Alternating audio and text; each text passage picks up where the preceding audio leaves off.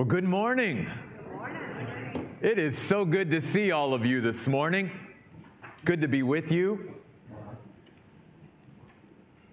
Good to have all of you joining us live stream this morning from around the country and even around the world. Joining us this morning. Second Corinthians chapter 8 is where we're going to be this morning. Second Corinthians chapter 8. Let me just give a quick plug for Wednesday night. Wednesday night, 7 o'clock, right here in the auditorium, is our midweek service of worship and time in the Word, and we're going through the book of Revelation. And uh, all of the messages are designed to be part of a series, but also can stand alone. So even if you haven't joined us up to this point, we would love to have you this Wednesday. And even though it might be 118 degrees outside, Wednesday night, it will be nice and comfortable and cool in here. Okay? So we are in the midst of a series through the book of Second Corinthians. I've entitled the entire series Made to Minister. It is sort of part of a three part series that God laid upon my heart to do this coming year, this year, 2021. We started out the year in 2 Peter looking at made to mature, that we are, we are saved to grow as Christians. We are saved to grow up in Christ and become more like Christ. And that's what 2 Peter is all about spiritual growth. Then God said, after that, I want you to take the church through 2 Corinthians, made to minister, learning what it means to serve the Lord. Because not only are we saved to grow, we are saved to serve.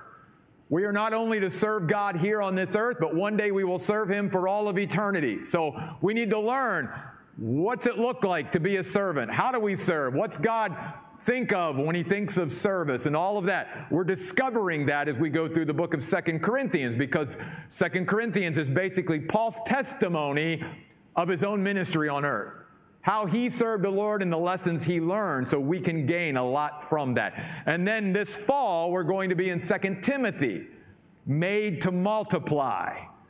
God not only saved us to grow, saved us to serve, but saved us to impact and influence other people's lives.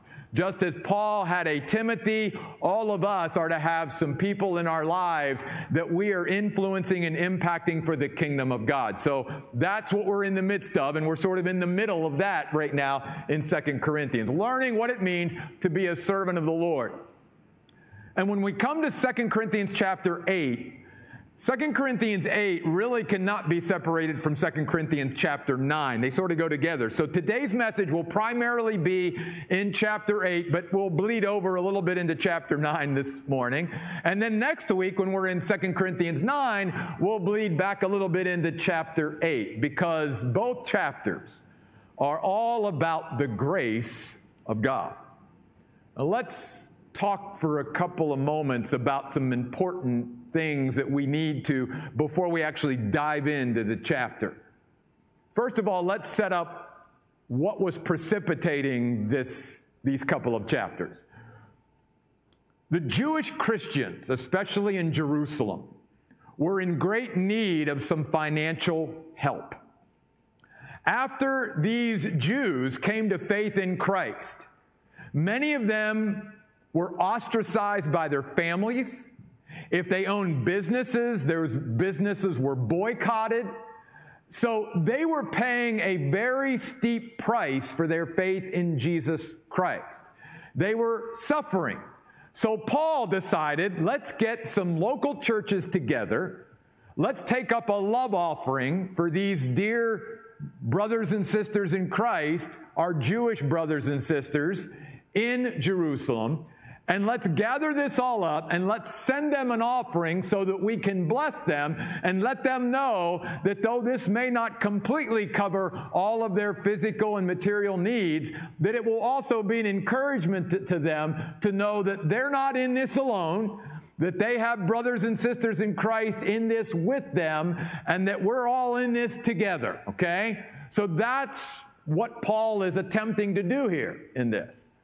Now, let's talk for a moment about grace, because as Christians especially, we throw a lot of terms around that we see in the Bible a lot, and we need to make sure that we understand what they really mean. Grace is not only defined as God's undeserved favor and blessing, it's always that. It's a gift. None of us can earn it or merit it, or, in fact, Stephen talked about that in his prayer, all right? That's part of what grace is. But grace is also God's supernatural enablement and empowerment in our lives. In 1 Corinthians 15:10, Paul said, "By the grace of God, I am what I am." Paul attributed his whole life in ministry to the grace of God.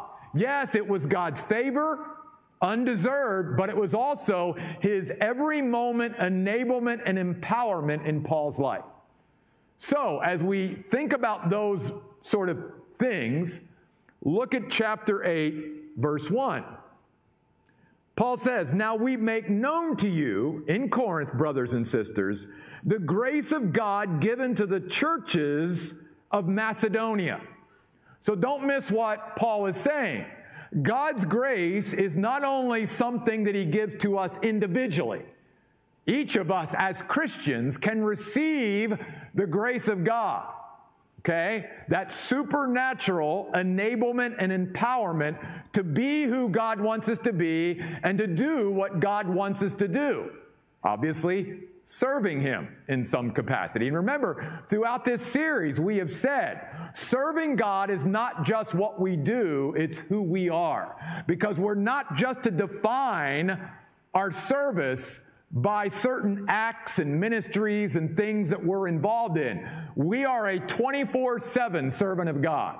From the moment we wake up to the moment to the moment we go to sleep at night, we are to make ourselves available to God to be and do whatever God is asking of us at the moment. Sometimes we know it ahead of time, sometimes we don't, which is why we always need to be prepared. But here in 2 Corinthians chapter 8 verse 1, notice that Paul says God's grace is not just something that God dispenses to in, us as individuals, it's also something that he dispenses to a community of believers, to churches. Because he says, I want you in Corinth to know about the grace of God that he bestowed upon the churches of Macedonia. And he wants them to know this in order that they will be encouraged and strengthened and even inspired by what he's about to tell them. So let's make this real practical. God not only is wanting to dispense His grace to us individually, He wants to dispense His grace to us as the Oasis Church in order that we as a group of Christians can accomplish the plan and purpose and will of God for us as a community of believers, you see. And without His grace, you and I will never fully reach our potential as a local church, just as we will never fully reach our potential individually if we do not receive God's grace. We can only go so far without God's grace. And though this isn't primarily part of the message, I will drop this in at this point. We can reject the grace of God. God will always offer it but we can push it away and reject it and live and serve without it. So Paul begins, though, by saying, This is what I want you to know. God not only gives his grace to us individually, he gives us grace as a community of believers. Now, what I want to spend the rest of our time on then this morning is looking at the evidences of God's grace in a local church.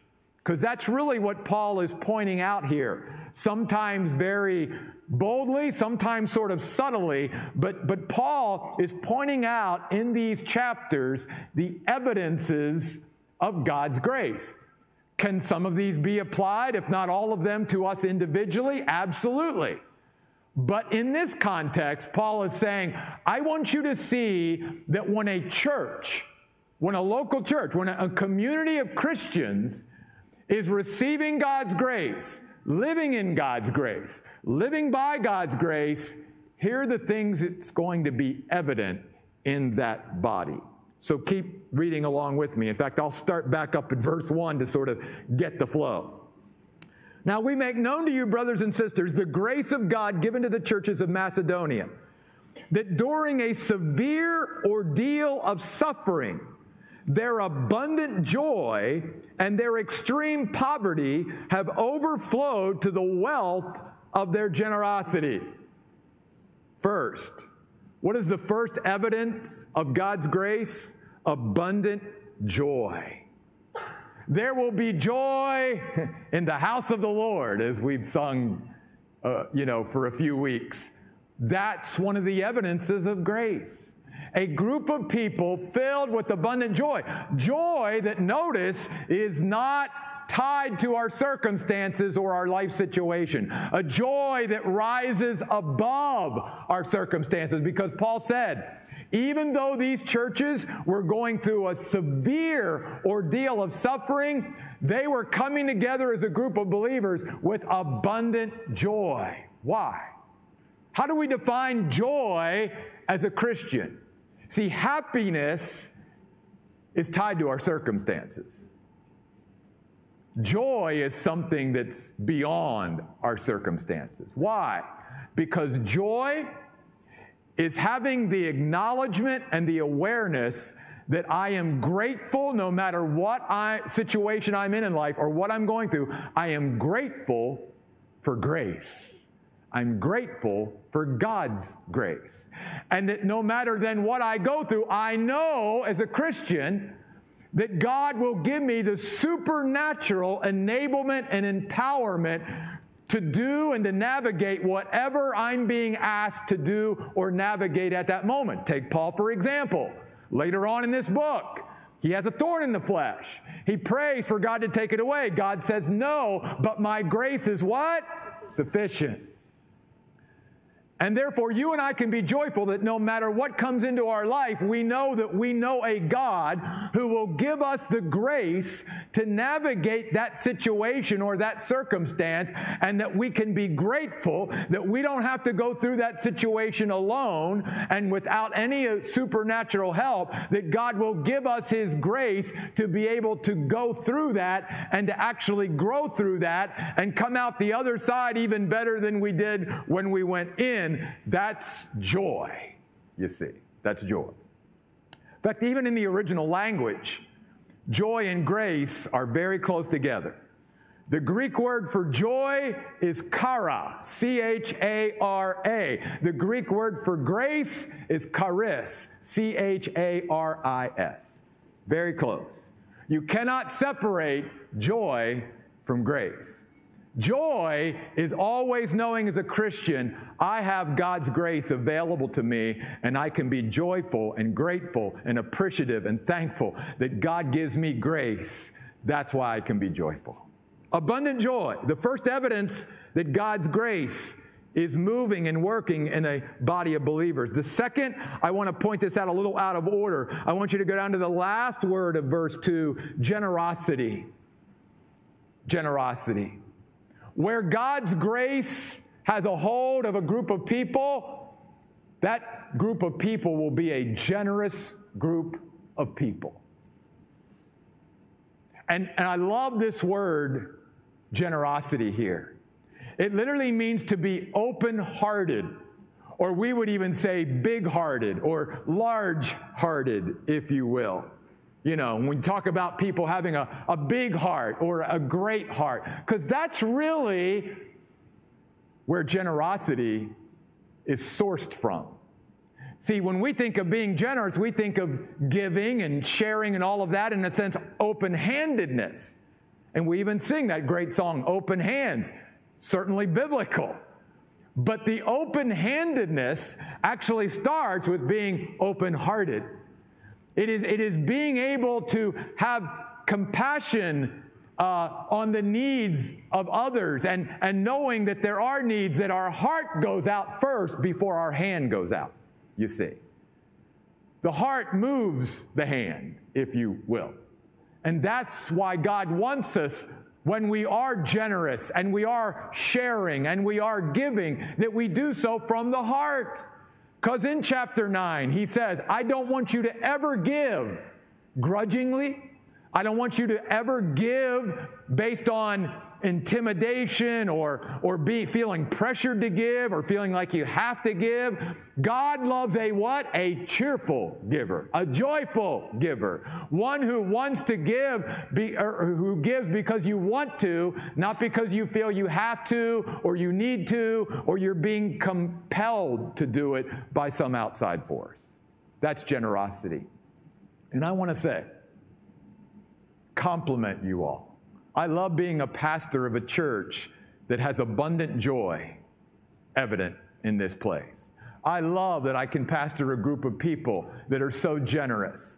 I mean, I could recite in the last 11 years of the history of our church that when needs are made known, you guys step up. And I'm getting a little ahead of myself, but you go above and beyond.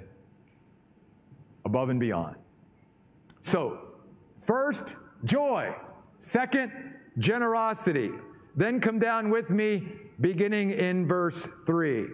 For I testify they gave according to their means, and beyond their means they did so voluntarily, willingly, begging us with great earnestness for the blessing and fellowship of helping the saints. The third evidence of grace, fellowship. And what does fellowship really mean? It doesn't mean just sitting down at a table together and eating together like we as Christians sometimes think. I grew up in churches where we used uh, the, the term sort of fellowship meal. And every time we had a dinner or something, it was always around the word fellowship. And not that there's anything wrong with that, but fellowship biblically means so much more than that. It literally means to participate together to have this joint participation, this sort of give and, and take with each other, allowing God to knit our hearts together. That's way more than, than sitting down and just eating together. I see it all the time in our modern age. You can have families or couples or other people who go out to eat together and they barely say two words to each other because they're on their phone or something else or they're preoccupied or whatever. And there's no real fellowship there. No, God says fellowship is participation.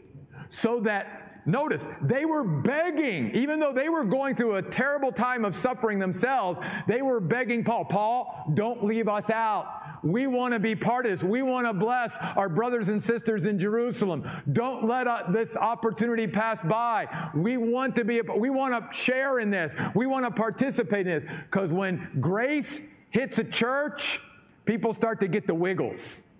And I don't mean the wiggles like little kids get whenever they get. I mean the wiggles like you can't sit still. You want to be part of what God's doing. You see, grace doesn't equal being a spectator. And in many churches today, there's a lot of spectators watching a few people do things and not a lot of participation. Where God's grace is evident in a local church, there will be way more people participating in what's going on than just sitting back and spectating. Because again, God's grace will create a wiggle in you that you cannot just sit back and sit still and not get involved in something. That's what God's grace does. And then, notice also in verse 4, God's grace will also be evident in the fact that we will want to help the saints, the end of verse 4. And by the way, that word helping, another way you could translate that word is to serve or to minister. He's talking here about serving, helping the saints.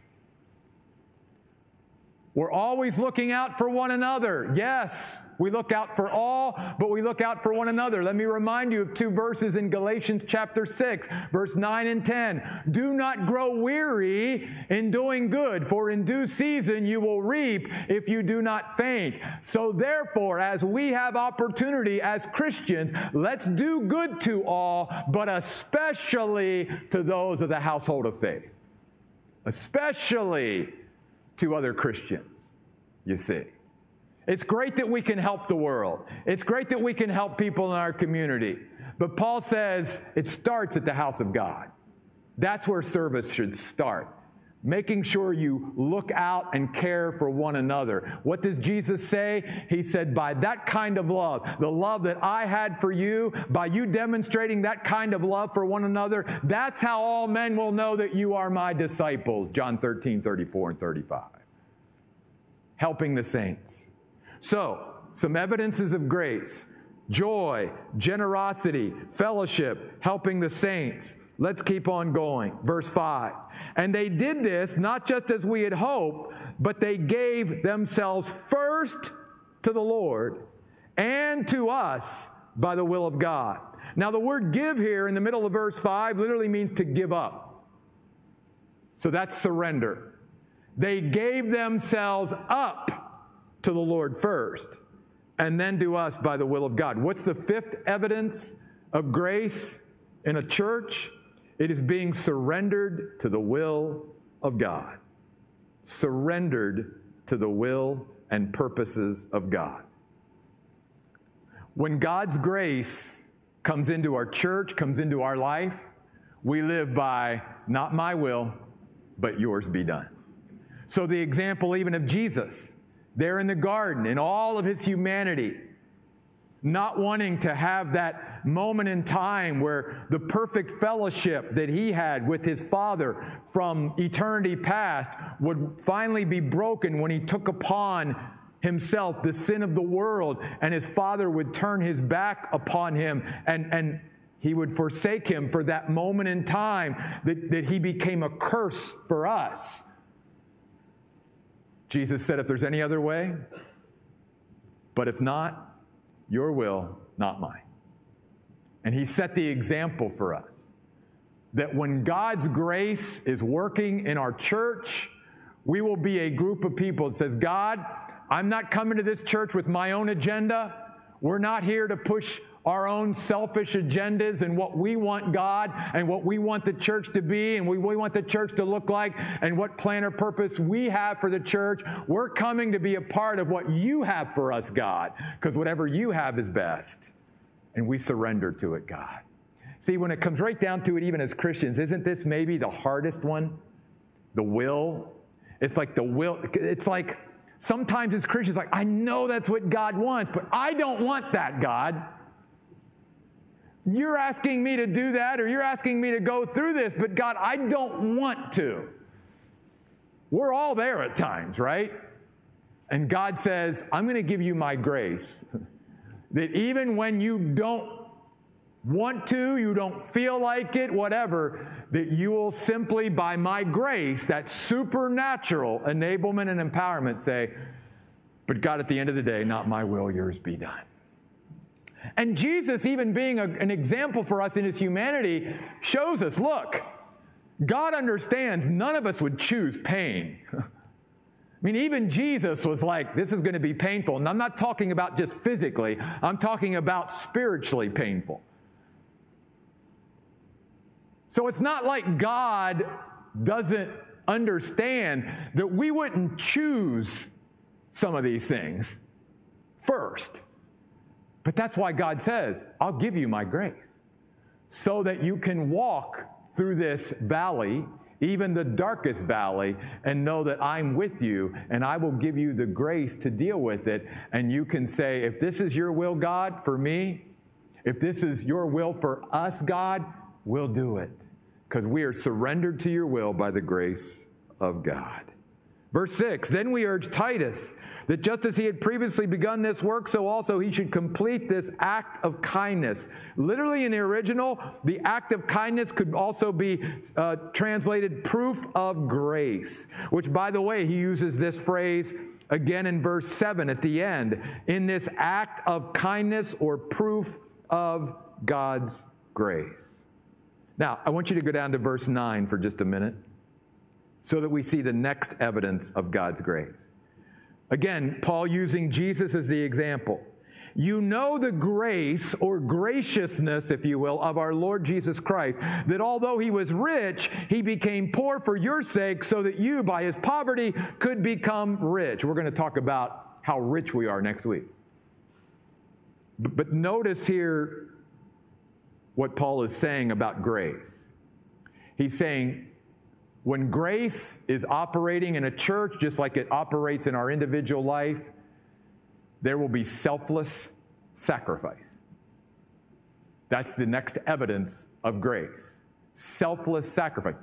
Who was a greater example ever of selfless sacrifice than Jesus? Who was the Lord of glory, created the universe. Everything was created by him and for him. He's before all things, above all things. Colossians chapter 1. He's the King of kings, right? And he leaves that in the incarnation and takes upon himself human flesh and comes to earth, allows all earthly things to affect him just as they affect us. He got tired, he got hungry, he got thirsty, he allowed everything, and he allowed he allowed himself to be misunderstood and, and abused and rejected and scorned and mocked and physically abused and obviously, you know, crucified and all of that. Even though he could have stayed in heaven and just said, too bad for you. And we would have went out into a eternity lost forever. He left all that went through all this out of his great love for us.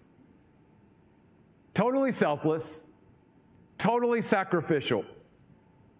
From the very beginning to, I mean, even the fact that the Lord of glory would come to earth as a baby, how vulnerable.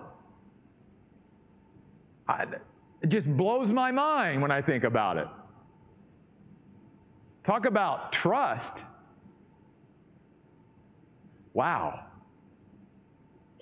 And yet, he wasn't thinking of himself, right? As Paul said. He was thinking about us the whole time. So that's why Paul says, that's grace.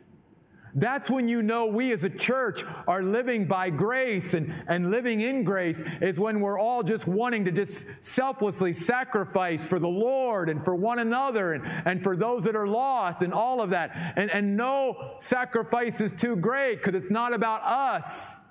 We lay down our life for others. Jesus said, Greater love has no man than this, that a man would lay down his life for his friends. And Jesus is the greatest example of that. Well, as you go down through here, I want you now to go down to verse 14. Paul says, I want you at Corinth to know this.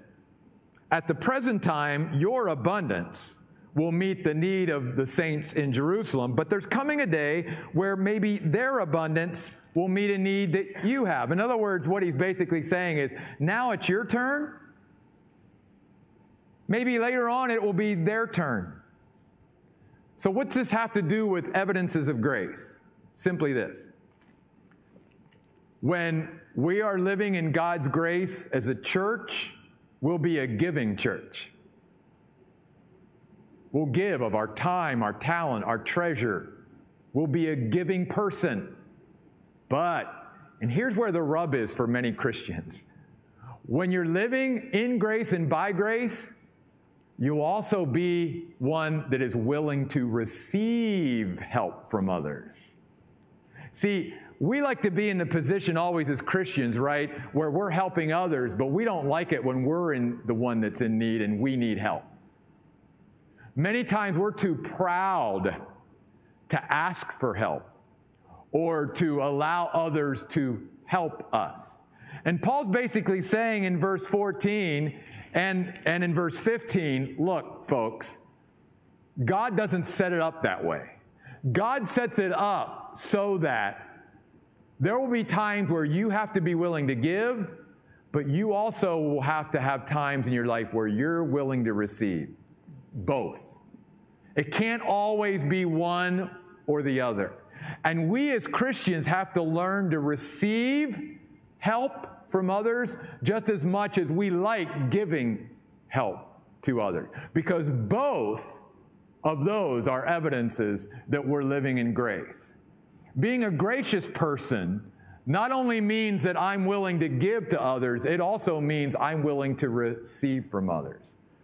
And I know even over the years, I've had to learn to do that. I've had to simply say, thank you, even though I, you know, sometimes am very blown away and humbled by, say, what others have done for me or our family at times. I just simply have to say thank you and have to just chalk it up to God is going to bless them for them being a blessing to us. And we all have to get there, you know, in our lives that way. But there's another one, actually, two more, but I, I want to end sort of with this one because this is the one that Paul just keeps hammering on throughout these passages. So I want you to go back up now to verse 2. And I want you to see how often Paul uses this word. Now, it's translated in the net version, just as it would probably be translated in the NIV or New American Standard, differences throughout the passages, but the same Greek word is used throughout. Begin in verse 2 that during a severe, severe ordeal of suffering, their abundant joy and their extreme poverty has overflowed to the wealth of their generosity. I want you to overflow, surpass, to excel, to go above and beyond. Paul is saying, here's the deal. Here's how you know God's grace is operating in a church, in our lives, is when even in our giving, and remember, this church was a poor church, right? Reminds you of the widow in the Gospels that Jesus said, I'm watching people throw their offerings into the box. And this poor widow who had just one little mite left, she threw it in. Amazing, right? Yeah. In other words, she went above and beyond. And Paul's now using that same concept here with the churches in Macedonia.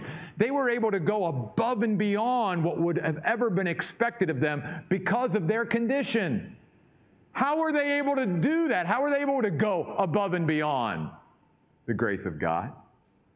And by the way, the grace of God, as we're going to see next week, not only helps us to go above and beyond what maybe we would ever think we could do or expect to do. But then God takes those little five loaves and two fishes that we give Him and multiplies it.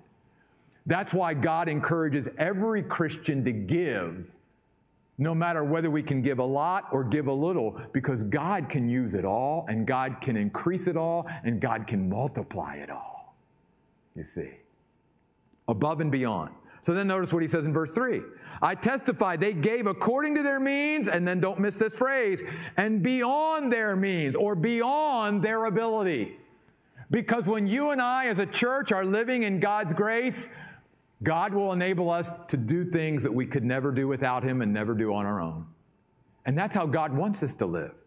See, God doesn't want to create churches and, and build churches just to see what churches can do on their own, in their own human ability, in their own human strength, in their own human wit and wisdom, just as much as He doesn't want us to live our lives just based on that level, because there will be a limit to what you and I can do. God wants us to be a church that lives by His grace so that He does so many fantastic things. And I loved what Tony said at the beginning here about all the miracles and the, and the healings and the things that God God has done, and we need to recognize Him and, and honor Him for that. Because what is God saying to us? You keep trusting in me to take you beyond what you could ever imagine, and, and you will see me show up and do things that you could never see any other way than just by my grace.